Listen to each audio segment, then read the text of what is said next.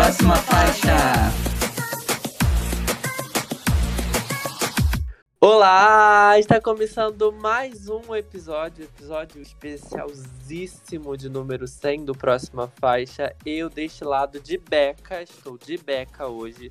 Jorge Borges e vocês? Eu deste lado da mesa, de, de chapéuzinho de festa e pronto para comer muito bolo, Matheus Guimarães. E na terceira ponta, quem é que tá? É a Pfizer. Tá passada? Brincadeira. É o LS, gente. gente, eu não consigo tirar isso da minha cabeça. Mas quem tá na quarta ponta?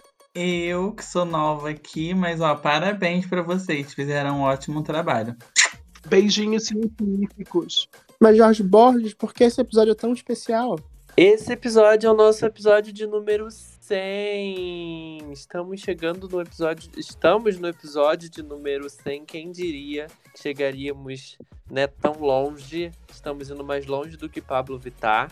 Então hoje a gente vai falar um pouco sobre o episódio de número 100, sobre artistas LGBTs, sobre artistas num geral, artistas que inspiram o próxima faixa e né, o futuro do próxima faixa daqui para frente, né? E falando em futuro de próxima faixa, nos siga nas redes sociais, arroba próxima faixa no Twitter e no Instagram. Convido todo mundo que tem escutado a gente para ir lá no Instagram, seguir a gente, conversar com a gente. Queremos conhecer vocês. Temos quase 13, 13 mil players nesses 100 episódios, estamos muito felizes. E onde estamos também, Matheus? Nós estamos no selo LGBT Podcasters, que reúne conteúdo de produtores LGBTs para consumidores LGBTs ou não. Aí vamos para os nossos recadinhos. Ainda estamos no mês da campanha Além do Arco-Íris. Você pode conferir entrando no site lgbtpodcasters.com.br. E também temos a nossa playlist no Spotify, que é atualizada semanalmente com diversos podcasts em diversos temas para você ouvir, se deliciar, se atualizar, dar risada, sei lá, estudar política, estudar história, estudar ciência, saúde sexual e por aí vai. Agora sim, indo para o nosso habituê, nossa indicação semanal, vamos indicar um podcast da letra T. A gente não tinha falado de nenhum podcast é, da letra T aqui nesse, nesse mês. E para isso eu trago o Transcast. Ele é feito pelo Joji. Ele é um podcast quinzenal que é para pessoas trans ou não trans. Ele é um podcast independente, editado e gravado pelo, pelo Joji, maravilhoso, e traz episódios quinzenais sobre as temáticas e pautas da vida transgênero. Então, seja bem-vindo e aproveite. Me convida! Vamos conversar. aí, Joji. E venha pra cá também, por que não? É isso aí, gente. E seguindo com mais uma indicação, Hoje, essa semana, nós vamos indicar o artista Rasa, que é um cantor, compositor e performer, que lançou recentemente seu segundo single, uma produção autoral em parceria com o Ed Souza. A música se chama Fenomenal, é um pop eletrônico que fala sobre autoaceitação e o orgulho de ser quem você é. A música já está disponível em todas as plataformas de streaming. E é isso aí, nós desejamos a ele todo o sucesso do mundo. Quem a música amou. certa no mês certo. Eu estou passado com as indicações. Artistas independentes. Tem música lançada agora? Vão lançar algum trabalho? Manda um e-mail pra gente. A próxima faixa.gmail.com que a gente vem aqui e divulga. Vai ser tudo. Arrasou nas indicações. Então vamos pro tema principal, gente. Vamos ouvir o nosso funk? Vamos de notícia primeiro, né, Matheus? Eu tô ansioso, desculpa.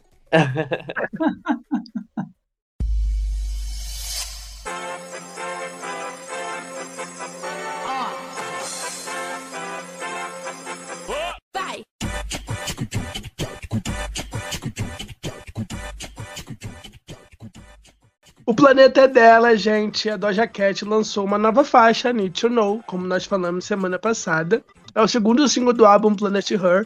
E ela já anunciou capa, tracklist, data de lançamento, tudo. Ela confirmou as parcerias com The Weeknd, You Right, Ariana Grande e I Don't Do Drugs. E a data de lançamento do álbum para o dia 25 de junho. Né? Também tem as parcerias da Cisa, do Young Thug, o que, que, vocês esperam? O que, que, vocês acharam dessa nova música dela? Expectativas para o álbum? Conta pra gente. É um mar de parcerias? É. Tem um monte de coisa acontecendo? Tem. Mas a menina Doja Cat conseguiu realmente me deixar animado, engatilhado, e, é, com, com tesão em torno desse álbum. E digo que o clipe foi um, o clipe dessa música foi um grande diferencial. Ok, Kiss Me More é um hitão, mas nessa música a gente tem ela fugindo de uma fórmula mais tradicional, indo para um caminho mais trap ali que ela já fazia tempo que ela não explorava. E o clipe é uma, uma, uma obra de arte. As meninas é, alienígenas, inclusive uma delas é a Grimes, ou eu tô maluco? Sim, é a Grimes. Eu fiquei chocado quando eu vi, mas o clipe teve um impacto tão grande que até mesmo a, a Polygon, um veículo de videogame, estava noticiando o fato dele ter sido os cenários terem utilizado a Real Engine 3. Gente, concordo com tudo que o Mate disse. Vídeo perfeito. Pena que a Grimes é a única que não tá fantasiada, né? Brincadeira. Eu tô muito hypada pra esse, pra esse álbum da Doja, porque o Hot Pink é perfeito. Uh, os singles, a maioria são, foram muito bem trabalhados, né? Porque houveram bastante singles. Mas ela criou um, um universo para esse álbum agora que eu achei muito interessante. As, as parcerias também parece que vão ser coisas interessantes. O Young Thug, Ariana, The Weeknd. A música nova é muito boa. O vídeo é muito bom. A única crítica que eu tenho a fazer é, gente, que capa pavorosa. Meu Deus do céu. Quando eu vi aquela capa, eu queria enfiar uma faca no meu olho, porque achei a capa muito feia. Porém, a contracapa é linda, é a coisa mais linda do mundo todo. E eu fiquei meio. Doja, o que, que tá acontecendo aqui? Eu também não entendi a capa. Ela fez um ensaio com o David Chappelle belíssimo. O David Chappelle é um fotógrafo super icônico no mundo pop, na cultura pop. Pensa num nome, ele já fotografou, tem ensaios incríveis. E todas as fotos estão maravilhosas. Né? Welcome to Planet Her foi o post que ela fez logo depois. Né? As fotos de ensaio, de conceito do vídeo estão lindos. Mas a foto de capa não sei, essa coisa meio holograma, meio, meio topelada, mas não topelada, cheia de purpurina. Até a fonte que ela usou na, na, no nome e nas faixas eu não gostei. Mas indo pra música, pro conceito, pra estética, eu estou muito ripado também. Tô esperando muito dessa era dela. Eu acho que ela vai aqui no terceiro álbum explodir. Já tá servindo performances incríveis, né? No, no Billboard Music Awards, no I Hate Radio né? Que ela deu uma encerrada aí na. Ela meio que misturou a era Hot Pink com a era Planet Her, fazendo mashup das duas músicas. E assim, quero muito esse feat com a Ariana Grande. Vai ter vídeo, né? O, o Alfredo Flores, que dirigiu vários clipes da Ariana Grande, já postou nos stories dele que elas estão gravando. Tô muito animado pro feat com The Weeknd também, então vem aí, dia 27. O próxima faixa vai ser especial Planet Her.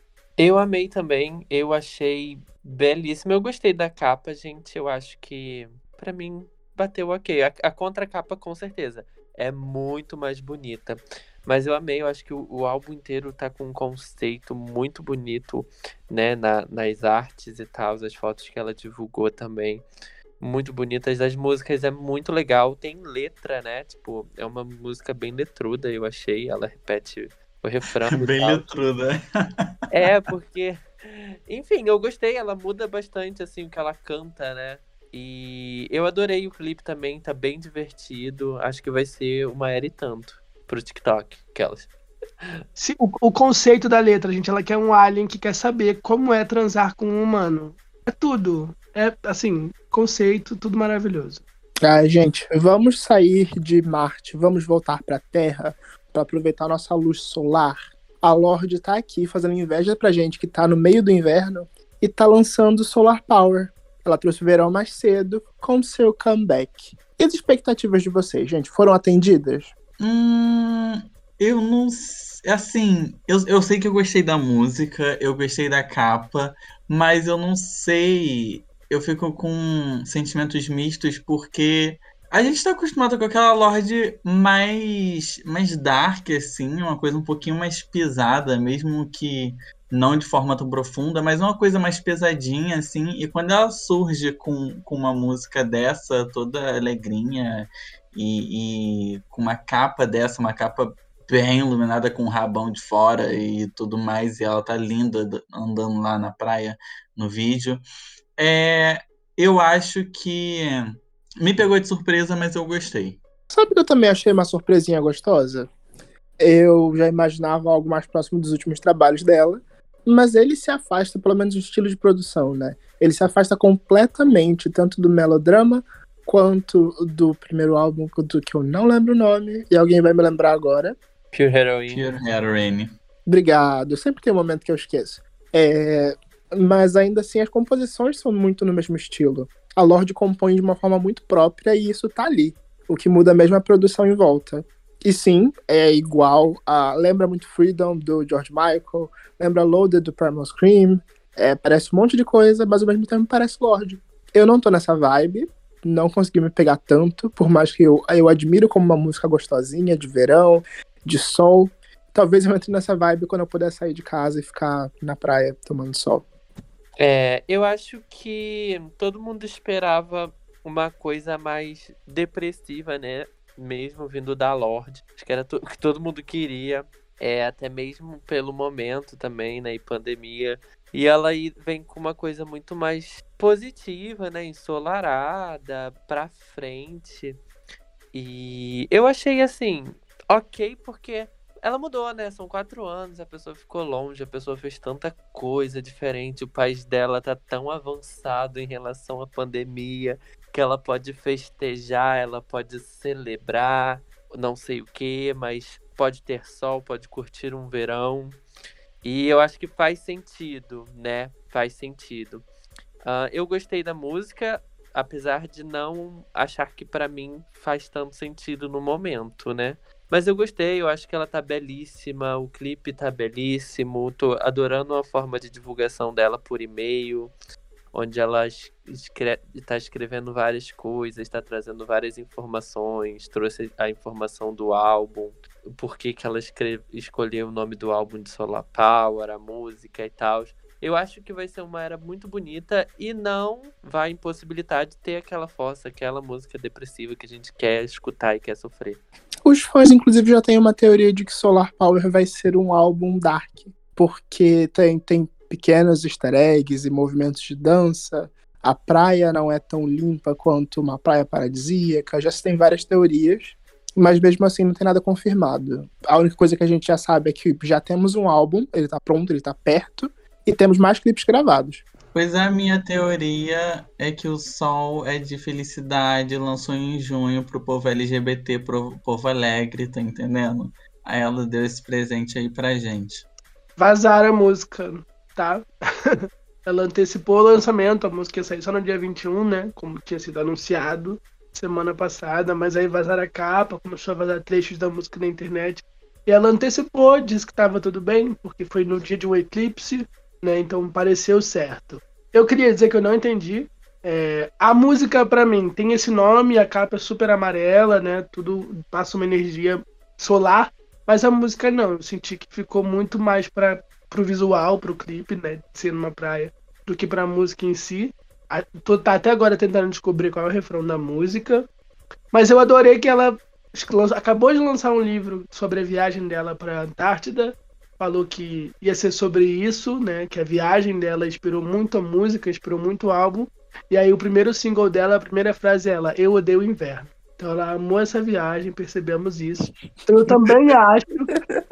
Eu também acho que o álbum vai ser mais dark. Eu acho que Solar Power, assim como Green Light é um corpo estranho, entre algumas aspas, no melodrama, eu acho que essa é a música mais animadinha e ela vai levar a gente para uma viagem sobre outras coisas. Será que vamos ver uma loja mais ambiental depois dessa viagem para a Antártida? Não sei. O que esperar? Não gostei, não me pegou. Nova Zelândia, parabéns que vocês têm governo. Eu não tenho, então não tô nessa vibe. Estou no Brasil, quero voltar pro planeta dela, da, da Her, da, da Her, da Doja Cat, pro Planet Her, e ficar lá até tá todo mundo vacinado, tá todo mundo bem aqui no Brasil, né? Que eu falei que eu era Pfizer, mas infelizmente eu não sou. Resumindo, ninguém gostou porque tá todo mundo no recalque. Próxima faixa. Saindo do sol, indo para a noite, vamos falar sobre a continuação da divulgação do Born This Way Reimagine. A Lady Gaga dessa vez chamou a Kylie Minogue para a faixa Marry the Night. Era o que vocês esperavam? Vocês acham que mudou muito? Pode ser considerado um remix? Só uma releitura? E aí? É uma releitura, gente. A Kylie Minogue pegou a música da Lady Gaga, pegou a letra instrumental, pegou todo o drama que a Lady Gaga tinha feito, amassou, jogou fora e fez do jeitinho dela.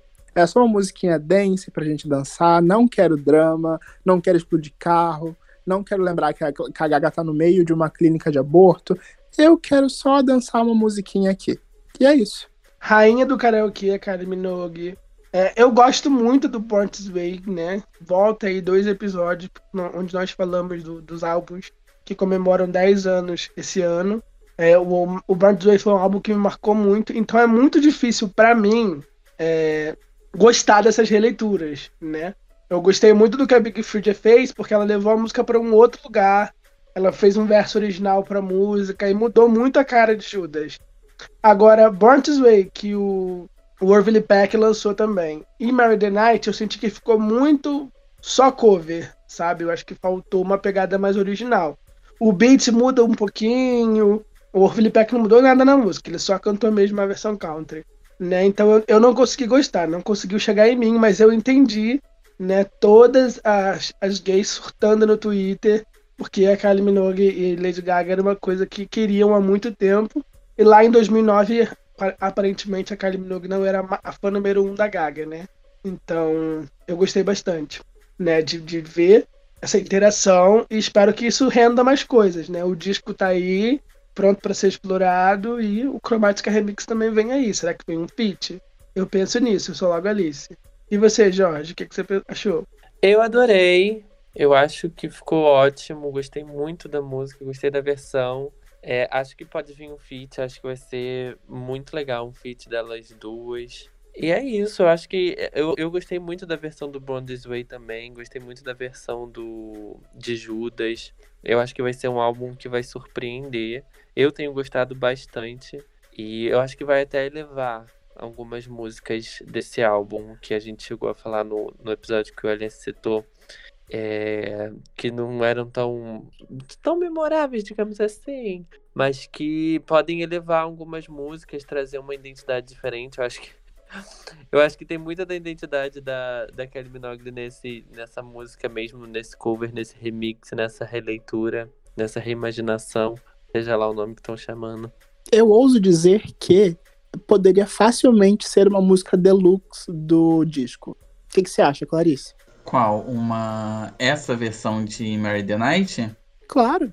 Eu, eu acredito sim que poderia ser uma, uma, uma faixa deluxe. É, eu gostei muito da, da música, mesmo com as mudanças, ainda entra muito ali no, no Born This Way. E dentro de, de tudo que está acontecendo nesse aniversário do, do Born This Way, as músicas sendo relançadas, sendo regravadas e tudo mais, uma coisa que tá me pegando muito e que tá me deixando muito contente é que é, as, a maioria das faixas que saíram, saíram três, né? Das três, as duas que eu mais gostei são músicas que eu não gostava no, no Morning Way. E veio a releitura e eu acabei me apegando e passei a ouvir com, com de uma outra forma, né? Agora, também tem o lance de que o primeiro o primeiro relançamento foi com a Big Freedia, o segundo com o Vile Pack, e eu tava achando que ia seguir nessa linha de artistas é, menos conhecidos. Quando veio a Kylie Minogue, eu fico tipo, meu Deus, quem é a próxima? O que pode vir? Pode vir uma coisa muito grande, ou, ou pode vir uma coisa também mais comum. E, assim, sinceramente, eu não duvido nada dela botar o Elton John em alguma coisa lá se é que ele combina com alguma faixa do, do Sway.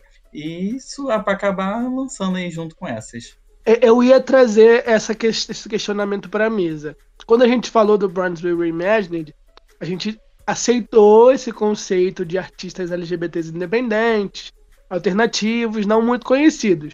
Mas aí ela trouxe a Kylie Minogue e mudou um pouquinho a cara do jogo. Quem vocês esperam agora que venha? Quem é o próximo? Eu acho que o Elton John seria uma ótima, uma ótima pedida. e talvez o Lil Nas X. A gente entrou nessa discussão no último episódio, né? Aí talvez o que tenha mudado é que agora a Kylie Minogue acabou abrindo portas para artistas grandes. Acho que isso pode fazer diferença nos próximos convidados. E eu não imagino ela lançando a, uma versão com a Kylie Minogue, que ela com certeza é, sabia que ia dar o que falar, né? Que tipo, que ia ter um burburinho e tudo mais, sem ter uma coisa maior ainda. A não ser que esse seja o último antes do realmente do, do lançamento do disco. Ainda não é, porque o disco já foi, inclusive, adiado. Exatamente. Ê, Lady Gaga. É, vai pro dia, foi pro dia, do dia 18 pro dia 25. Ele foi adiado em uma semana, porque disse as mais línguas, né? As fontes de Anjinho cuspindo água na praça, que essa semana teremos um grande lançamento surpresa. Né? Então muitos lançamentos né, foram adiados ou antecipados. Né? Por conta de alguma coisa que vai acontecer no dia 18. Ficaremos atentos semana que vem. Falaremos sobre isso, caso aconteça. Mas próxima de faixa. Taylor Swift. Próxima faixa Coisa grande, Jorge. Pós-BBB, Fiuk lançou sua nova música, Big Bang, e a Juliette cantou pela primeira vez profissionalmente, entre algumas aspas, numa live com Gilberto Gil. Vocês viram, meninas? Está aprovado? O que, que vocês acharam? Ah, muito bacana. Chocada. É, Gente, eu não, não ouvi, não assisti. Eu acho que o que aconteceu no BBB tem que ficar no BBB. Quem tava no BBB tem que ficar no BBB. Acabou. Foi uma era, supera. Tá entendendo? Não tenho mais interesse nenhum em lançamento de Fiuk, em participação de Gilberto em propaganda, em Juliette cantando, seja lá com quem for. Eu já não tenho mais interesse nenhum. Aconteceu no Big Brother, ficou no Big Brother. Militou, amiga. É isso aí. Eu vi da Juliette porque chegou, né, na minha timeline uns vídeos. Aí eu assisti. Acho que ela canta muito bem, é isso, mas profissionalmente precisa melhorar mesmo. Mas do Fiuk, eu gostei até da letra, sabe? Mas, gente, ai, é difícil. É difícil. O clipe tem um investimento também, mas os vocais deixam muito a desejar. Ah, gente, agora falando sério, eu nem acho que é tão ruim assim. Acho que pegaram a Juliette, uma menina crua, e botaram ela ali pra fazer um show gigantesco como a primeira aparição dela como cantora. É diferente você cantar ali a capela em casa, no- em casa no Big Brother, e você cantar ao vivo pra milhares de pessoas, com transmissão na TV, com transmissão na internet, e do lado do Gilberto Gil. Claro que a voz vai fraquejar e é normal, esperado. O Fiuk, ele atende ao público dele, né? É romântico, é popzinho, é quase um melim. O clipe é uma super produção, Mena tá linda, tem o, tem o fanservice ali dele beijando o Gil. É, atende, ao- atende ao requisito. O público do Fiuk espero eu que esteja gostando. E acredito que está, porque o clipe tá bombando em visualizações. É, eu concordo com o Matheus na parte da Juliette, né? Eu assisti a live do Gil. Meu pai é muito fã do Gilberto Gil. Aí tava passando no Multishow, nós assistimos. É, Não entendi, porque ela só cantou três músicas. Eu achei que a live foi, foi promovida como se fosse uma live dos dois. Mas. Aí ela ainda volta ali quase no final pra repetir uma das músicas que ela tinha cantado. Não entendi. Acho que podia ter ensaiado mais. Entendi o nervosismo, entendi que tá crua. Mas eu vejo potencial, eu vejo bastante potencial. Acho que ela tem uma voz bonitinha. Gilberto Gil é fantástico, então qualquer um do lado dele é difícil, né? Vamos ser sinceros. Ela até, até que sustentou. Fiuk, clipe lindíssimo. Ponto. A música, assim, se for pra eu ouvir a música no Spotify, não vai acontecer. Nem se tocar, acho que se tocar eu pulo, mas o clipe é bonitinho. Eu amo Gil Nogueira, Gil Nogueira entra na minha casa, entra na minha vida, ele é maravilhoso, né? Então assisti, Lumena tá belíssima, mas é o Fiuk, né, gente? Eu acho que eu volto naquele ponto de que falta uma evolução sonora, uma evolução vocal. Pra mim, ouvir ele agora e ouvir o que ele fazia em 2010 soa do mesmo jeito. Então, do mesmo jeito que a gente tá falando que a Juliette tá crua, precisa estudar pra virar uma artista fodona, Fiuk precisa fazer o mesmo e ele já tá aí na estrada tem um tempo, né? Então é complicado. É, o rapaz ainda tá se encontrando. Deixa ele ter o tempo dele. Mas vamos de próxima faixa, gente. Vamos agora falar de Nicki Minaj, Cardi B e Megan Thee Stallion. São três músicas eu quero um casa, mata ou beija. Nós temos, no lado de Nicki Minaj, nós temos Love, Love of New York, a parceria da Nicki Minaj com Polo G.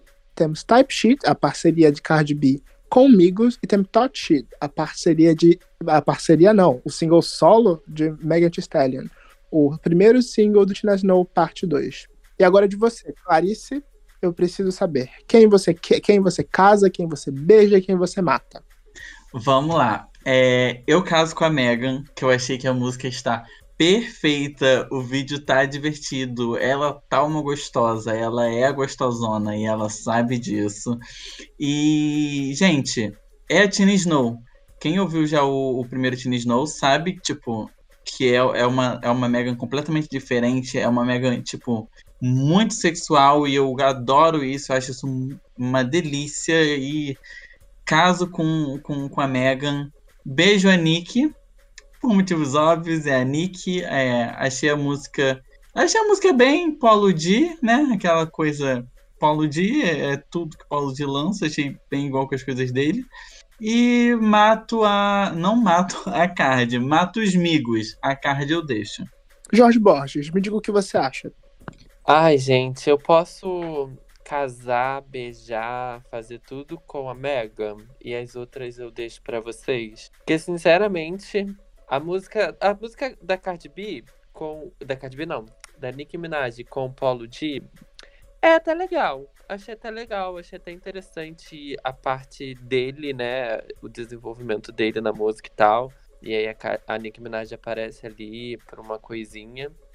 A da Cardi B com os amigos eu ouvi pulando para chegar na parte da Cardi B e pular também, porque gente, eu achei, eu achei diferente, ela entra diferente na música, pode ser porque eu não ouvi completa toda, não me foquei na música. Mas a da Megan, a filha serviu, a filha trouxe tudo, a mulher é bonita, tem vocal e tem bunda. Ai, gente, eu vou entrar aqui no meu momento rapper, tá? Pra falar dos álbuns. O álbum do Migos está muito bom toda essa trilogia Culture, né, é muito boa. Tem vários feats muito grandes no álbum. Tem o Justin Bieber, tem o Drake, é... tem o Paulo D também. Eu não entendi como é que ele lançou um feat com o Paulo D, lançou o álbum no mesmo dia que o Paulo D. Tem o Juice WRLD, tem o Future, tá um álbumzão. É... Mas eu senti que é muito hype, né, a, a, a Cardi B. E não vale a pena, para mim, ouvir essa música em exclusivo só por causa da, da Cardi B. Eu achei que a Cardi B já se apresentou melhores em outros momentos. E o Hall of Fame do Paulo D, ele é bem repetitivo. Ele tem o grande hit, que é Rap Star, mas o resto do álbum ele soa muito, muito, muito igual para mim, né? As batidas são ótimas pro TikTok, ótima para fazer transição, para fazer dancinha. Tem uns feats muito interessantes, né? Tem o da Baby, tem o Kid Laroi e o Lil Durk, tem o Lil Wayne, tem o Rod Rich, tem a Nicki Minaj, mas eu não sei, eu acho que o Rapstar vai ser o grande hit do álbum e vai ficar nisso mesmo. Essas são as minhas opiniões. E aí eu dou um beijinho na Nicki Minaj pelo esforço e vou ter que matar a Cardi B pra ela tomar vergonha na cara e largar o offset, que ninguém aguenta mais, né? Agora a Megan Thee Stallion, ela serviu tudo que era esperado dela pra Tina Snow. É, nossa, ela. Eu, eu, eu, não sei se aquele cara daquele clipe. Eu não sei quem ele é, não sei se ele é famoso lá nos Estados Unidos. Mas eu tenho certeza que ele viveu os melhores dias da vida dele gravando aquele clipe. Queria muito ser ele, tá naquela sala com várias mulheres rebolando. E eu ia fazer o twerk junto com elas. Maravilhoso, perfeito. A crítica social, né, das pessoas que estão ali xingando ela na internet, mas estão consumindo o trabalho dela e amando e se masturbando pensando nela. É, é muito, muito bom. E me deixou muito ripado pro álbum dela. Muito ripado de verdade. Então a Megan Thee Stallion, ela ganhou de longe essa, esse caso. Então vamos de próxima faixa, gente. Vamos falar agora de outro inário que acabou saindo durante esse final de semana. Finalmente, depois de tantos e tantos e tantos singles, Marina lançou seu novo álbum, Ancient Dreams in a Modern Land. E aí, vocês, o que, que vocês acharam da nossa musa do, do Enem? Ai, gente, vou falar bem rápido para não me prolongar, porque senão vou ficar aqui o episódio inteiro. Álbum impecável, perfeito. A gente chegou a comentar na semana passada, né, do single que ela lançou do Venus Flytrap. Com as referências no clipe, as referências até mesmo na música, né, da carreira dela, a outros álbuns. O álbum segue a mesma vibe, ele te remete a todas as eras dela, tirando a Love Plus Fear, né? Passei ali pelo Family Jewels, Electra Heart, o Fruit, bastante. Ela jogou os três álbuns no liquidificador, bateu, bateu, bateu, bateu bem e saiu esse álbum. Tá perfeito, tá muito lindo. Um, composição, eu acho que não deixa a desejar, mas eu acho que pode ser mais refinada, né? Eu acho que ela tenta ir, ir um pouco além, mas aí acaba ficando um pouco clichê, digamos assim. Mas eu adoro isso na Marina, então para mim tá ótimo.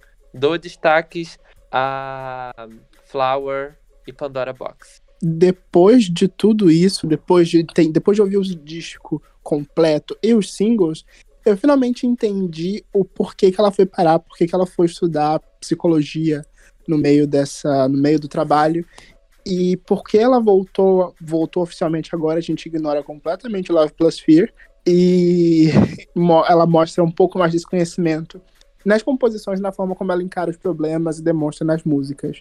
Tem toda a primeira parte do álbum, onde ela fala de problemas do mundo, e a gente tem é, Push the Poison, a gente tem é, a própria faixa título, né, Ancient Dreams in a Modern Land, é, a gente tem Men's World, que infelizmente não tem a Pablo Vittar no disco, mas na segunda parte a gente encontra todos, todos os problemas dela, que a gente tem Pandora Box, Flowers, que o, que o Jorge gostou, Goodbye mesmo, e toda a forma como ela encara isso e que ela cria os paralelos entre problemas dela, problemas de relacionamento, que ela terminou com o rapazinho do Clean Bandit, é, e a forma como ela relaciona tudo isso com, com os problemas do mundo é muito inteligente e vem claramente de uma pessoa que foi profundamente analisada. O que, que você acha, Clarice? Que assim como ela, você também foi profundamente analisada e é uma pessoa muito centrada nas suas decisões e análises. Uh, eu já tinha gostado muito dos singles. Assim, no geral, a era, para mim, até agora, tem sido impecável, porque eu gostei dos singles, gostei dos vídeos, achei bem simples, me remete à Marina do The Family Jewels, gostei dos remixes, é, tanto de, do, de Men's World com a Pablo, quanto de Purge the Poison com o Pussy Riot. Mas, gente, o álbum, para mim, assim, eu não sei se eu tô muito emocionada, mas é, é o melhor da Marina, na minha Você opinião. Está. Eu tô muito emocionada. Eu posso estar. Eu sei que o, o Fruit é maravilhoso, o The Family Jewels também, o Electro Heart não, mas o esse para mim, eu acho que ela alcançou, tipo, o ápice dela em muitos quesitos, tanto em vocais, é, as letras parecem que foram compostas por alguém do DCE? Sim, parecem, mas é porque, gente, ela tá estudando isso, sabe? É, é, é, o, é, o que ela tá falando. E querendo ou não, é uma coisa que a gente não tá acostumado a ouvir nas músicas. E, enfim, o álbum é perfeito e só Dia dos Namorados, solteira, ouvindo Flowers, foi triste. Foi muito triste. Você que oh, lute. Coitada da Clarice. É, eu concordo com vocês. Eu acho que eu concordo um pouquinho com o Matheus, um pouquinho com a Clarice, um pouquinho com o Jorge. Acho que não é o melhor, melhor álbum dela. Acho que o Family Jewels e o Fruit tem muitas coisas boas. Mas entendi o que a Clarice quis dizer quando ela acha que ela tá no ápice.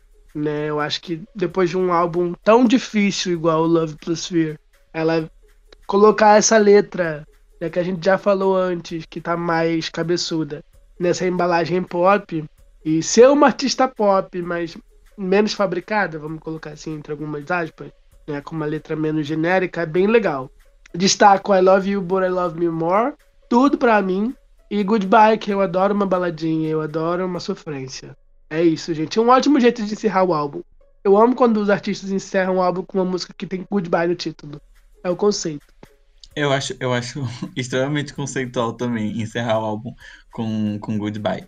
Mas saindo do UK e voltando para o Brasil, é, a Glória Groove está voltando. A drag anunciou o lançamento de Bonequinha, seu novo single, e Luan Santana investiu todo o seu dinheiro em Morena. E aí, estão ansiosos para quais deles? Para os dois? E aí? Glória Groove, gente, obviamente. precisa nem pensar duas vezes. Me deixou curioso essa estratégia de divulgação do Luan Santana. Consigo entender por que, que ele queria a Juliette nesse vídeo, porque tem dinheiro ali, muito. Uns cartazes cinematográficos, vários influencers envolvidos. Ele, para mim, é o maior glow up da música popular brasileira. O garoto era um pirralhinho, virou um homão. Ele era muito feio, gente. Ele tá maravilhoso. A música, a prévia que eu ouvi, né, que, que ele postou no Rio, muito parecida com outras coisas. Vou esperar pra ouvir inteira para dar a minha opinião. Mas a Glória Groove, aquele, aquela préviazinha, a bonequinha não sabe brincar, eu tô mais que pronta. Ela lançou a farofa e lançou o conceito, agora vai voltar pra farofa. Tudo. Apenas esperando a Glória Groove servir tudo, porque ela vai servir. Mas, mas sabe que eu também tô animado pro Luan Santana?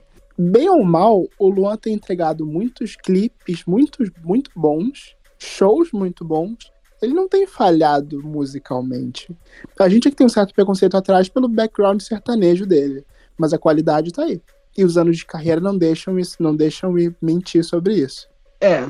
Ver um artista branco, hétero, com background sertanejo, saindo da zona de conforto, né, entregando produções visuais, tentando arriscar em outros gêneros, né?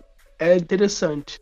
Mas eu acho que ele precisa se arriscar mais, lançar uma coisa mais pop, um rockzinho, não sei. Que as músicas para mim elas estão muito dentro do mesmo universo e aí soa muito a mesma coisa, para mim, pessoalmente. E você, Clarice? Ah, eu confesso, assim, até mesmo pelo que o Matheus falou, eu, eu sinto que eu, que eu tenho um pouco disso. Eu tenho certo preconceito com o Luan Santana por conta das coisas antigas que eu sempre achei, tipo assim, bem ruinzinhas, sabe? E a Glória, eu espero uma boa música, uma música de drag, uma música de cabelo, de fritação, essas coisas. E pro Luan Santana, gente, eu não tô ansiosa, mas desejo todo o sucesso do mundo. Sim. Ai, que fofa. Depois de uma Clarice fofa, eu sinto que é o momento da gente ir pro nosso tema principal. Sim. Vamos! Vamos! Você está no arquivo confidencial. Tô chegando. Se prepara pra jogar. Glória Groove. Ela joga bunda, ela é quem comanda. Tem carta na manga dos passinhos, ela manja. Chega de mironga. Chegamos ao nosso centésimo episódio nas plataformas digitais. São mais de dois anos de podcasts, mais de 140 horas de gravações, milhares de artistas e lançamentos que falamos sobre, dezenas de convidados. Já falamos sério, falamos besteiras, demos nossas opiniões, concordamos em discordar, coisa que sabemos fazer muito bem. E passamos e estamos passando por uma pandemia. O Próxima Faixa mudou muito desde sua criação de um podcast universitário. A sua formação também mudou, seu propósito mudou. Nós saímos de um estúdio profissional para gravar dentro de casa, à distância. E hoje, Próxima Faixa é um pequeno, grande encontro entre amigos e amantes de música, de cultura pop. Nessa despretensão, ultrapassamos mais de 12 mil reproduções e alcançamos mais de uma centena de pessoas por semana atualmente. Isso é muito doido pensar, porque a gente nem imaginou isso, né? E a gente só tá começando, a gente espera que a gente só esteja começando. Quero agradecer aqui, deixar um agradecimento assim, ó, um beijinho, um estalo para os ex-entregantes de mesa do Próxima Faixa lá, do início, Ellen, a Matusa, o Guilherme, a gente tá vingando a Bibi Rexa por você. E todos os nossos convidados, é claro, né?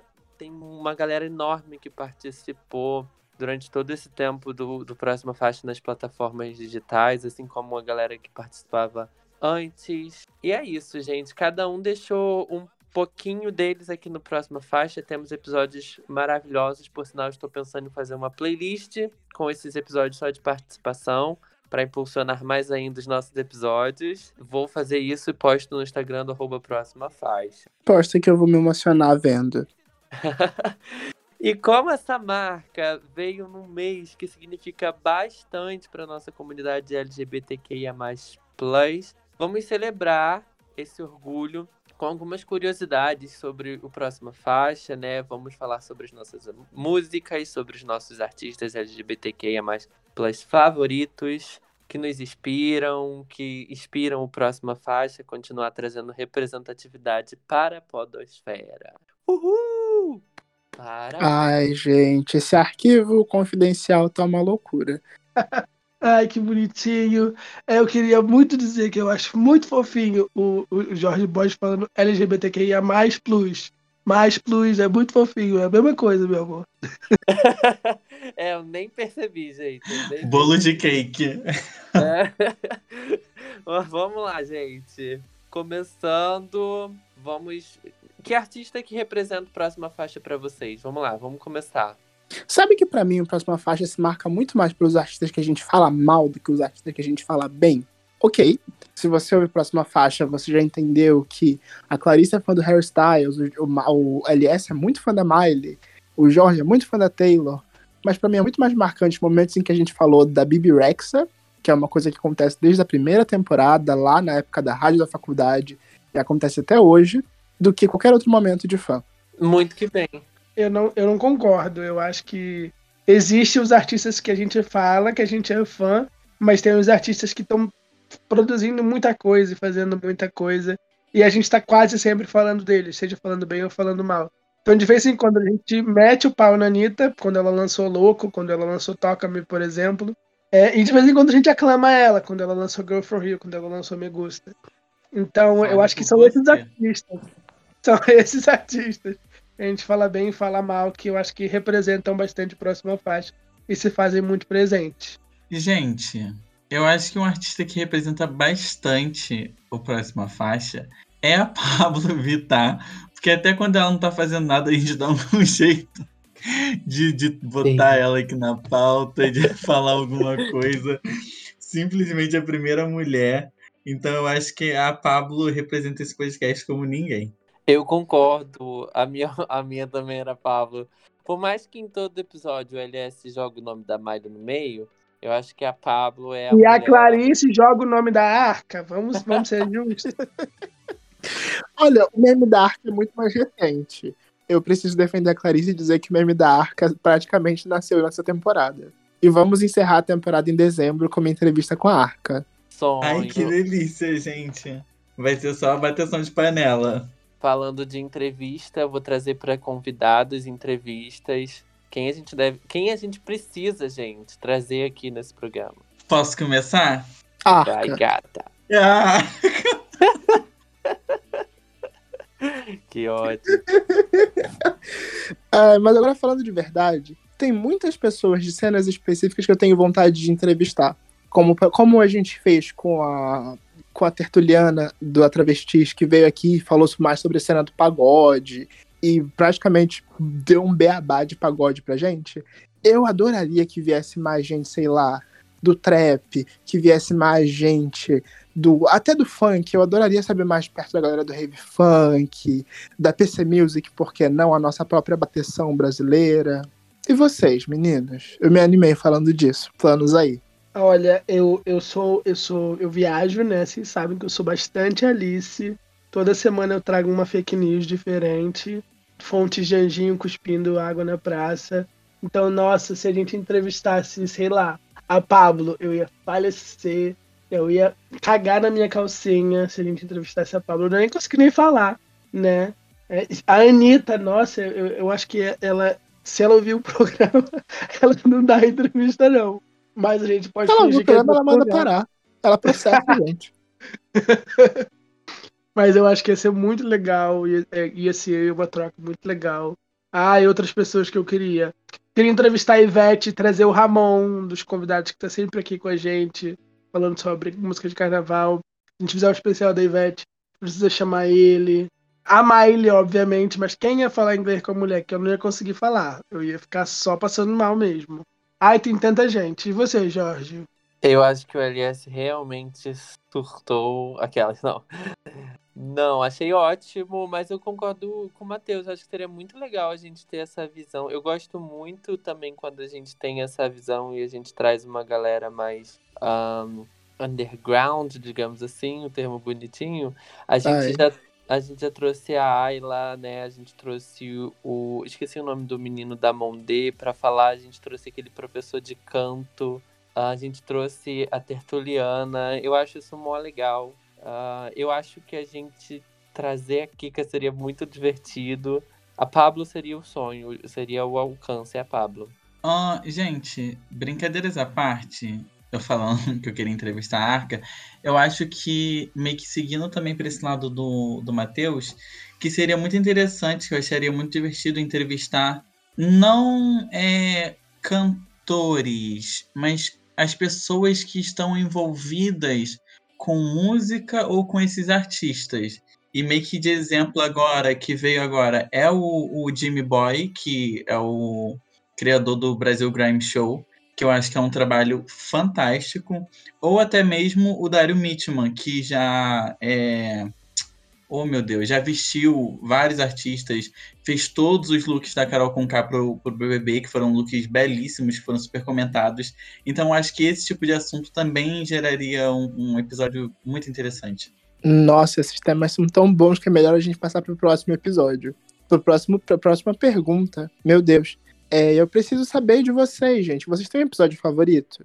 Eu quero muito saber o da Clarice, porque ela que tá de fora, tava ouvindo a gente, deve ter outra visão dos nossos episódios. Ah, um episódio favorito. Se você falar o meu, não vale. Mas eu acho que o meu.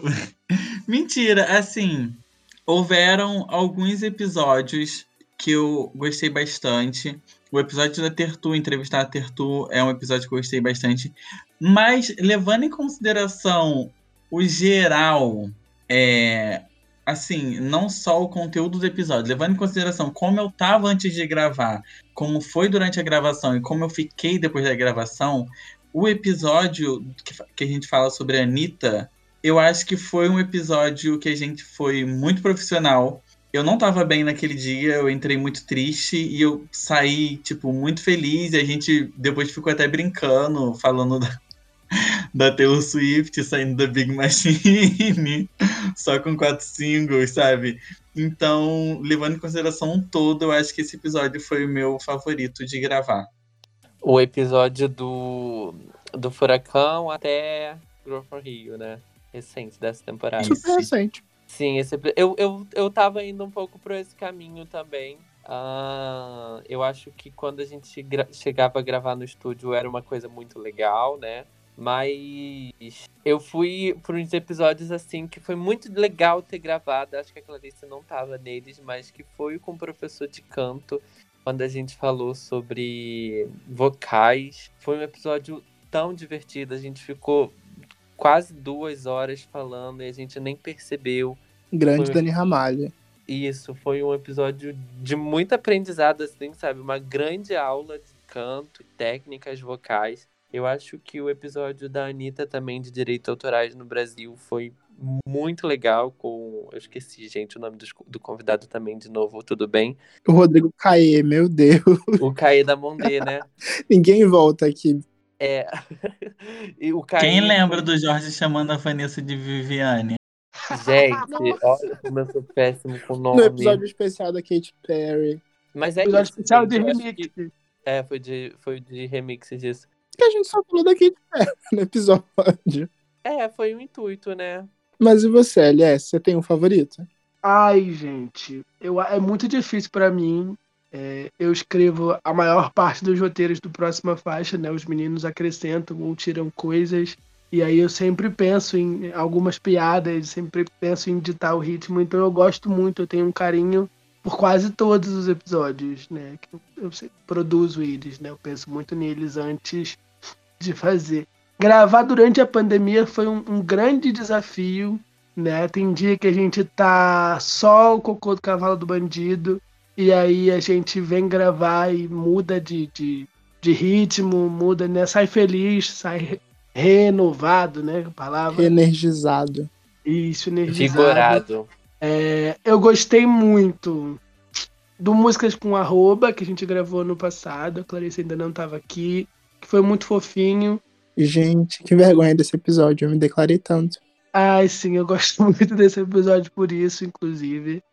Gosto muito das participações do Daniel Beoni, o especial RBD e o especial da Miley. Eu acho muito legal conversar com ele, acho ele muito divertido, sabe, tem muitos conhecimentos. É, gosto muito do episódio da Ludmilla eu, e do episódio de remixes. Eu acho que o, o Ludmiller, eu não, eu não consigo chamar ele de outro jeito, e a Vanessa são muito divertidos e mudaram bastante a energia do, do programa. A da Tertuliana também. é, foi muito legal entrevistar ela, ela deu uma aula pra gente. E o especial da Britney com o, o menininho do Britney Zone. Qual é o nome Meu dele, Matheus? ninguém volta nesse programa. O Vini Zone, Olha, o, o especial com o Vini Zone. Quase todos os episódios, eu gosto bastante. Eu gosto muito de receber convidados, acho que eles mudam a energia do programa. E o meu favorito, favorito, favorito mesmo é o Músicas com Arroba. E você, Matheus, qual é o seu favorito?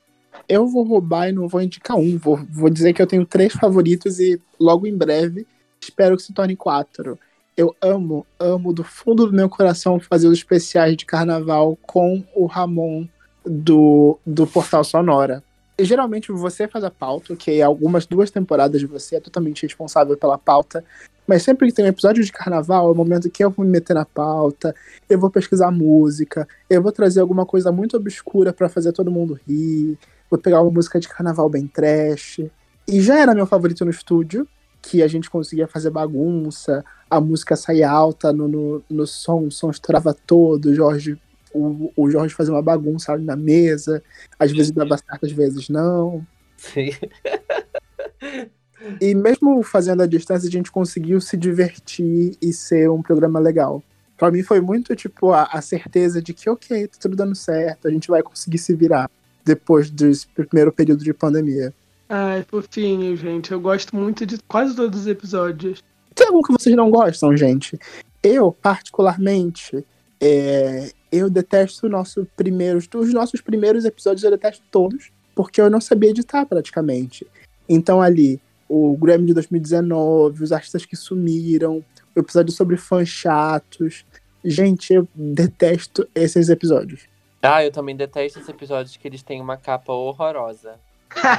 E foram feitos por mim, na verdade. Você ainda não fazia capas nessa época. Não, era, era eu sim, no Canva. Não, não, fui eu. Ah, Esse era? primeiro Não momento era eu que fazia. Você no máximo trocava uma foto, dava um pitaco, mas quem tocava era eu. Ai, era. Então, eu acho que os que estão na plataforma já era o Jorge que estava fazendo. Antes não, disso, É o do. É o do. Aquele do que tem o título no meio era, foi o Matheus mesmo, é. Lembrei agora. gente, Grammy de 2019, estamos em 2021. Olha só quanto tempo. Surto. Mas um episódio, um episódio que eu não gostei de gravar, e aí talvez eu me comprometa aqui, foi o. Ai meu Deus. Não vou falar, não, vou vamos falar. pro não. próximo, vamos pro próximo Vai, assunto. Clarice. Vamos. Vai, Clarice. Qual episódio que você não gostou, Clarice? É polêmica, polêmica. Um episódio que eu não gostei de gravar. Gente, é difícil responder um- uma, uma coisa dessas assim. Ou que você não gostou de ouvir na época que você ainda não participava ativamente no próxima faixa. Todos. Não é polêmico? É polêmico você falar, não gostei do fulano. É. Isso me lembra todos os momentos de nervoso que eu já passei aqui desde que Clarice entrou, com medo de opiniões polêmicas de Clarice Souza. Gente, mas eu mudei. Hoje eu sou uma pessoa muito mais calma, é, em outras palavras, medicada. Então, sabe, eu tô outra mulher. Gente, eu não sei um, um, um episódio assim que eu, que eu não tenha gostado ou sei lá, não. Eu, eu, não eu vou confessar que eu fiquei receosa de gravar o episódio da Anitta, que é o que eu mais gostei de gravar. Eu fiquei muito receosa, porque eu fiquei, gente, eu não acredito que eu vou ficar duas horas falando de Anitta. E eu vou ter que medir minhas palavras. Pelo amor de Deus, como que eu vou conseguir fazer isso? Eu fiquei receosa. Não vou falar que eu não gostei, foi meu preferido. Mas que eu não tenha gostado, eu não consigo pensar em um. Eu acho isso legal que também é o momento da gente comentar sobre a entrada da Clarice. Que ela fez algumas participações na temporada passada, mas de agora, desde metade do ano passado, ela já é nossa membra fixa. Primeira, nossa segunda, Menina na Mesa. Clarice, o que que te motivou a entrar no próxima faixa? O Jorge colocou uma arma na sua cabeça e falou: mulher, você vai participar, que eu não aguento mais aqueles dois, ou você que pediu? Não, claro que não, gente. Ai, me dá um microfone pra eu falar mal dos outros, claro que eu vou topar participar, né? Não tem nem como eu não, eu não aceitar participar. Mentira, eu não sei. É, desde a da época que o Jorge chegou a me convidar pra fazer algumas participações, que eu lembro que eu lembro que eu participei do episódio da Kate, se eu não me engano. Eu comentei com a Kate sobre a Kate com vocês, tudo mais. Ali eu já percebi que tipo tinha uma vibe muito divertida.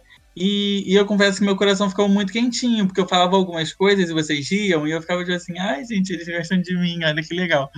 E quando o Jorge meio que convidou, falando, não, a gente quer que você entre de verdade tudo mais, eu fiquei muito feliz, porque eu meio que já percebia uma certa química e eu já achava que poderia dar muito certo, e eu acho que tá dando, pelo menos ao, ao meu ver. Eu super acho que a sua entrada trouxe um ar novo para a próxima faixa. Porque, bem ou mal, depois de tanto tempo fazendo o programa, eu acho que as nossas visões sobre a música mudam muito. A gente entrou aqui fazendo um programa quase como fã, a nossa visão foi se transformando de acordo com que a gente foi avançando nos estudos de jornalismo e até pegando o hábito se profissionalizando aqui dentro do podcast. Mas você sempre traz esse frescor de, de quem é essencialmente fã de música, de quem tá o nosso, do nosso público que tá comentando de música no fórum, que tá comentando de música no Twitter. Acho que por mais que a gente fique engessado nos comentários, você sempre tem a coragem ou a, a falta de noção de vez em quando A de audácia. dizer o que a gente. De vez em quando, não, quase sempre. Mas eu também acho legal falar sobre isso, sobre como a nossa visão mudou ao longo desses anos. É, eu sinto que eu era muito mais amargo e muito mais crítico no começo do programa, mas uma coisa que eu me dei muito mais conta, estando próximo de artistas independentes, como esses que a gente traz aqui no Conheça esse Artista, ou outros fãs, outras pessoas estando mais próximo do artista, me dei conta de quanto uma música, por pior que seja, por, uma, por quanto mais que eu não goste, ou por mais difícil que ela seja de, de, de se entrar na minha rotina, no meu ouvido, ela é o trabalho e o esforço de alguém. Então eu sempre acabo me remetendo muito a isso nas, críticas aqui do PF. E vocês, meninos, o que, que mudou? Ah, eu continuo metendo pau, gente. Eu não gosto, eu não gosto. Não sou obrigada a ficar medindo palavra, né? Penso muito, meu Deus, vou entrevistar a fulaninha. Meu Deus, meti o pau no álbum da fulaninha. Vou entrevistar, vou dizer que amo, é isso. Mas aqui a gente tá dando opinião, né? A gente não tá. eu- a gente tá dando stream, a gente tá consumindo, a gente tá divulgando.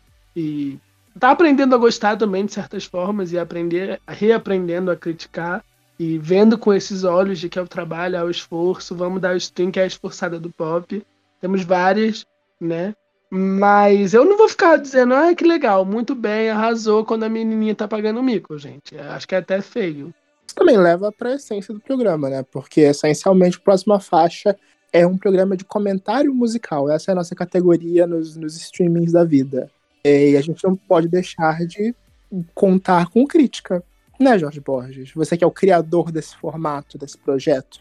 Sim.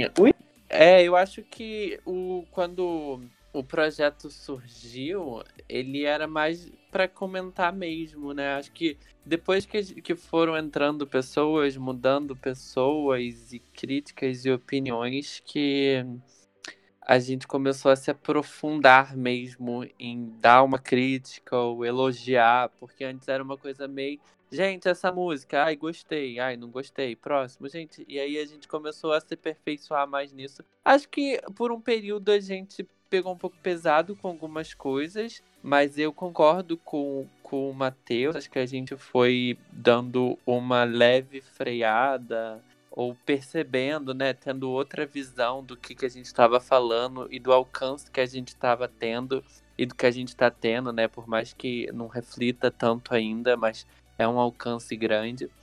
E aí, quando a Clarice entra, o Matheus falou sobre ficar inseguro, eu acho que todas essas coisas voltam quando a Clarice entra, né? Tipo, ai meu Deus, e aí? Mas também acho que tá super na onda, super A Clarice aprendeu muito rápido o, o formato que a gente tem também.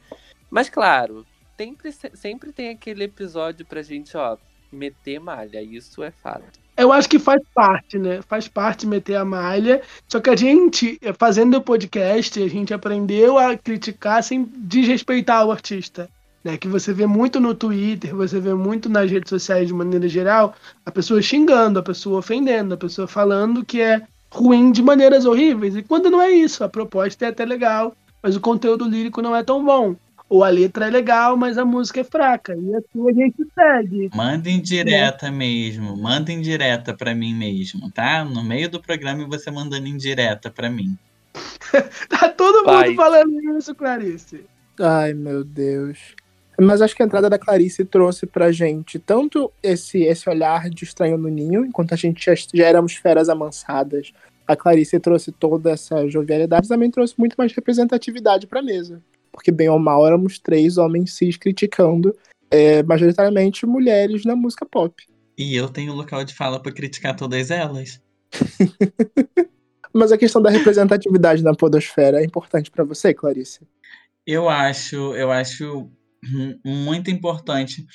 Assim, é, a gente faz parte do, do selo do LGBT Podcasters e tudo mais, mas eu acho interessante como a gente faz nosso episódio e, tipo, não fica frisando. Falando por mim, é a única pessoa, a única mulher trans na bancada e tudo mais.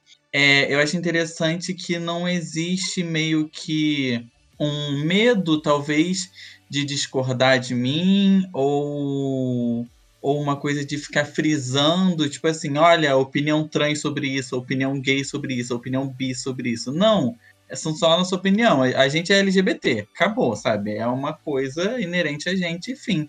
Só que a gente não faz disso o motim do, do programa. A gente dá opinião sobre outras coisas baseadas em muitas coisas. Tanto que vai ter gente que vai estranhar, tipo, pessoas LGBTs elogiando um trabalho do Barões da Pisadinha. Mas a gente já conseguiu alcançar num um, um patamar que a gente consegue meio que analisar de outra forma, analisar para além dos nossos gostos pessoais e tudo mais. Sim, nós não somos heterofóbicos, temos até convidados héteros, temos até amigos que são héteros. É muito importante falar isso. Mas ainda criticam quando eu coloco, ainda é uma questão quando eu coloco um Gustavo Lima aí na pauta. Mas aí você quer demais, né? Isso, o Gustavo Lima ele vai para um outro caminho do close errado. A Ludmilla a gente passa o pano, né? A Anitta a gente ainda passa o pano. Se for uma Glória Groove, uma Pablo Vittar, a gente passa o pano também. Agora o Gustavo Lima, homem hétero, branco, cis. Mas agora essa é uma questão que realmente me cobro, porque eu ainda sinto que, principalmente nos nossos convidados, a gente não prioriza. Nós temos poucas mulheres como convidadas, nós temos poucas pessoas não cis como convidados, a gente tá, acaba dando espaço. A gente acaba não dando o espaço que a gente deveria como membros do LGBT Podcasters, como pessoas que realmente se preocupam com essa inclusão na cena podcast. É, eu sinto que a gente está em débito ainda. Sim, mulheres desse Brasil, mulheres LGBTs, mulheres héteros também. É, quiser participar aqui, quiser falar de alguma coisa, achar que nem, nem precisa saber, não. Só vem, ó, quero participar do programa. Estamos super aberto. Pode vir falar besteira com a gente, tá tudo certo. Vamos trazer representatividade feminina também para esse podcast. E para a podosfera de maneira geral. Agora, para levantar o clima. Jorge Borges, me conte um momento gostoso, feliz, que você tenha de lembrança do próximo faixa. Oi, gente. Vale da época do estúdio, vale da época do trancado em casa. Eu é, tenho muito eu... marcante. Já vou, eu te perguntei, mas eu mesmo já vou me responder enquanto você pensa no momento, porque eu sei que você vai dizer que não consegue pensar de nenhum de cabeça. Diga. Eu lembro muito de quando o Jorge Borges se separou do seu primeiro marido e começou a sair, viver sua vida na época que a gente ainda vivia vidas, e você começou a chegar atrasado nas gravações. Na época do estúdio, nós tínhamos horário para começar e horário para terminar o programa.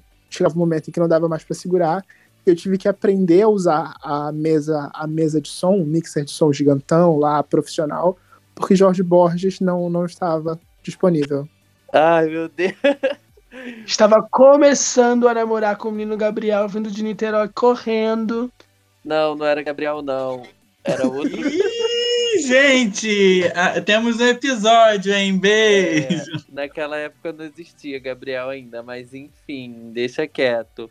Nossa, é verdade, eu me lembrei disso mesmo. Foi no período do início de 2019, era problemas, enfim. Mas eu lembro muito dessa, dessa, dessa, eu acho que dessa fase do, de gravações em estúdio é o que dá, que tem mais lembrança, né? Eu acho que, assim, durante a pandemia, a gente gravando online, o que fica muito de lembrança são os convidados e os perrengues que a gente passou para tentar fazer aqui no Discord e tal, mas eu acho que os momentos mais de lembranças e que eram refúgios da faculdade era o estúdio, pro estúdio, arrumar o estúdio e tal, e coisas desse tipo. Isso são boas lembranças. Eu tenho dois momentos de lembrança, né? Um, quando o Jorge tinha acabado de terminar também, eu cheguei para gravar e ele estava ouvindo saudade da Carol com K, ali super lamentando a vida. Nunca vi o menino Jorge Borges cabisbaixo e nós ficamos conversando antes de gravar, ele estava bem, ele saiu do estúdio bem.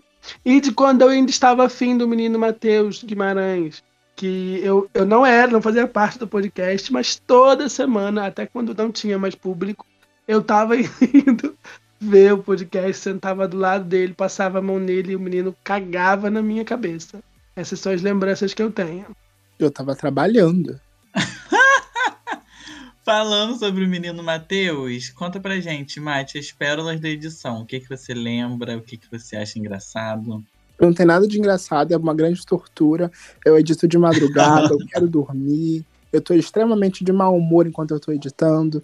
E quando eu não consigo editar de madrugada, eu estou editando 5 horas da manhã, 6 horas da manhã antes de trabalhar. Não tem parte feliz aí, gente. Não tem nenhuma parte cortada. Poxa. Não tem. Ah, tem parte cortada, sim. Muitas partes cortadas. Vocês querem que eu coloque alguma aqui?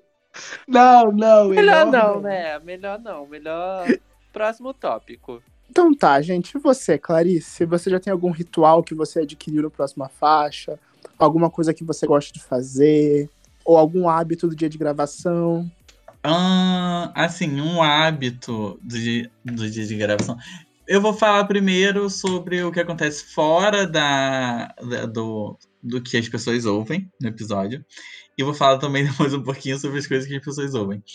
Um, um hábito que eu acho muito legal é aquela coisa de quando a gente entra pra gravar e fica todo mundo tipo, você tá bem? Conta o que aconteceu. Aí conta. Aí depois de começar a contar e desabafar, começa uma fofocaiada sobre mil coisas. E um falando da vida do outro, e palpitando e tudo mais. E também quando termina a gravação, todo mundo se despede muito bonitinho, desejando uma ótima semana e esperando tudo de bom e de melhor pro outro. Eu acho isso muito fofo. E é basicamente o que faz meu dia melhorar em 300%. Agora, durante a gravação, eu, assim, não é nem um ritual, eu acho, mas uma coisa que me pega muito é ó, o Cartigo do Monstro. Chegou ele, o mais temido. O momento de decidir Eu? quem puxa a próxima pauta. eu fico sempre tipo assim, quem vai? Quem vai? E do nada, quando você vê, vão três pessoas ao mesmo tempo. E eu fico tipo, meu Deus. E essa é uma coisa que o ouvinte não faz a mínima noção, porque eu faço um belíssimo trabalho na edição e faço parecer muito natural. Ah, minha filha, mas se alguém ouvia. O Discord facilita muito o seu trabalho é, gravando cada microfone né, de maneira separada. E aí fica mais fácil para você cortar quando vai os três falar. Às vezes com os 10 segundos de silêncio, ah, então eu vou. E quando vai, vai todo mundo junto. Mas essa é uma coisa que eu sinto falta de gravar em estúdio, da gente se olhar nos olhos e saber quando um vai falar ou não.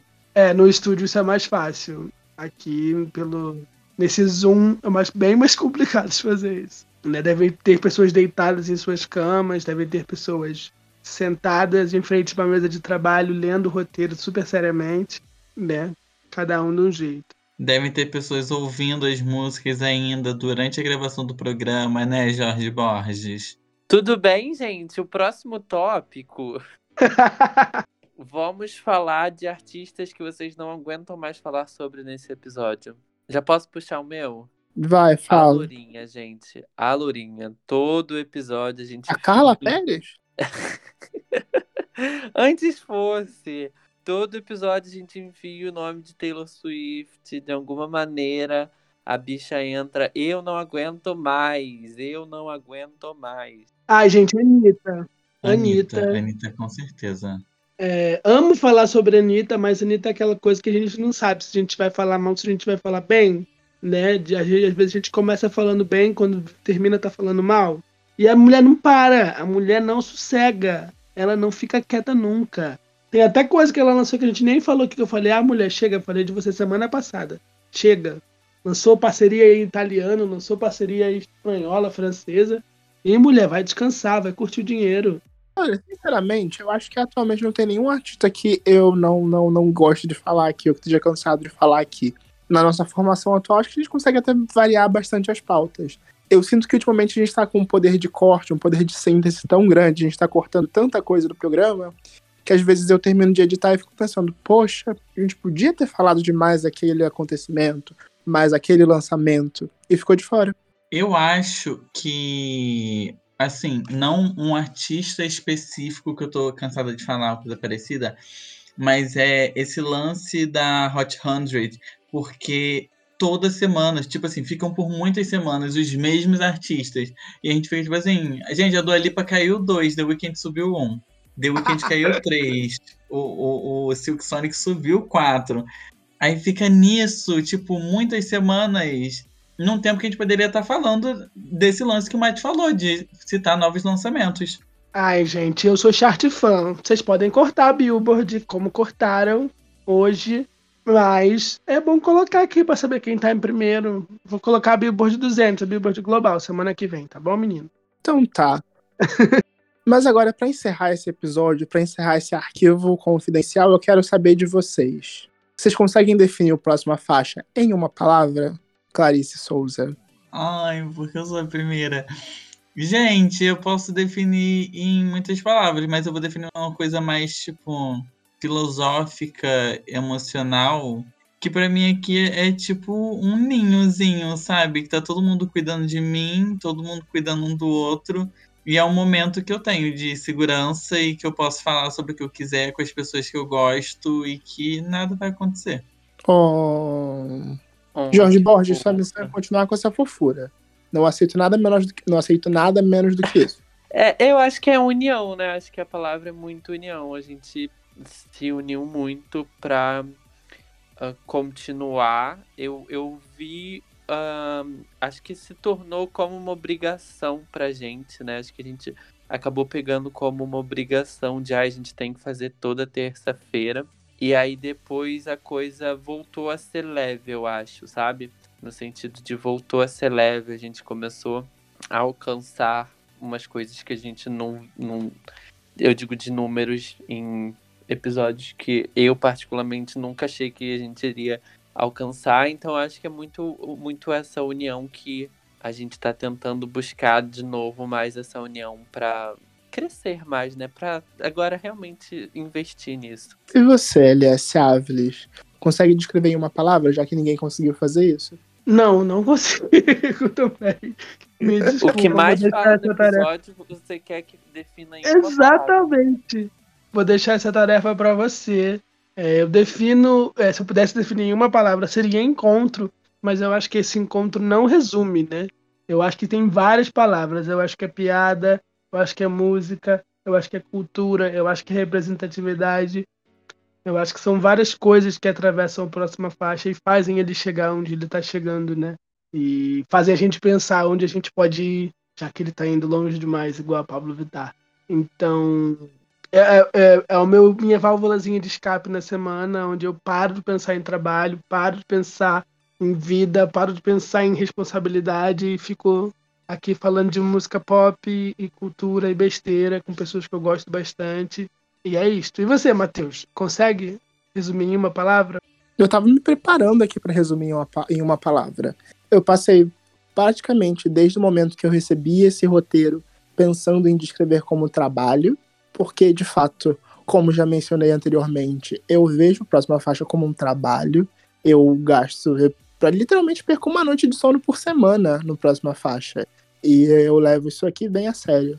mas eu não me sentiria vontade de descrever como trabalho pela descrição literal da palavra. Não só porque a gente não ganha dinheiro, mas também porque não é trabalhoso, doloso estar aqui. É muito mais um hobby no seu significado literal, que é uma atividade praticada por prazer no meu tempo livre, do que propriamente um trabalho. É o momento em que eu vou parar para falar do que eu gosto, com as pessoas que eu gosto, e vou ser ouvido por outras pessoas que espero que gostem de mim tanto quanto eu gosto delas. Que bonitinho, gente. Todo Muito mundo meloso. Terminamos bem esse episódio? Temos um episódio? Então, pintaram Temos de um vermelho.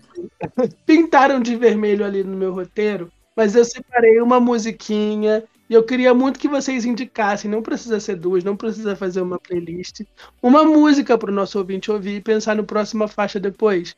Que eu vejo as menções no Stories, né? e Eu vejo que o Angry, o Renan, o Dani e outras pessoas que ouvem a gente, eles sempre vão escutar a música depois, influenciados né, pela gente. E eu fiquei pensando, por que não deixar uma música no final e ver se alguém vai ouvir, vai marcar a gente e pensar na gente ouvindo aquela música? Vocês conseguem trazer essa música que vai fazer as pessoas lembrarem do próxima faixa? Joga a bunda. É outra, né? É essa. A música do Jornal Nacional. O plantão da Globo, gente. O plantão da Globo versão funk. Chocada. Eu não tinha pensado em jogar bunda. Eu tinha pensado na Pablo Vittar, mas. Poser. É Agora um temos um episódio. Temos um episódio. Temos um episódio. gente. Agradecer mais uma vez a minha bancada. Não sei se eu agradeci nesse episódio, mas agradecer a todos por fazerem o próxima faixa, abraçarem o próxima faixa. Agradecer ao nosso público, claro. A gente prometeu que a gente não. A gente prometeu pra gente mesmo que a gente não ia fazer um podcast, um episódio desse jeito, e nós fizemos. Mas agradecer a todo mundo que tem escutado a gente, que tem aumentado os nossos números de plays. Nos siga nas redes sociais, entre em contato com a gente nas redes sociais, estamos muito abertos para isso. Temos planos para a próxima faixa, queremos concretizar, trazer mais pessoas, chegar em novos lugares. E é isto. Muito obrigado, galera, e até semana que vem. Tchau. Tchau. Este podcast faz parte do movimento LGBT Podcasters. Conheça outros podcasts através da hashtag LGBT Podcasters ou do site www.lgbtpodcasters.com.br.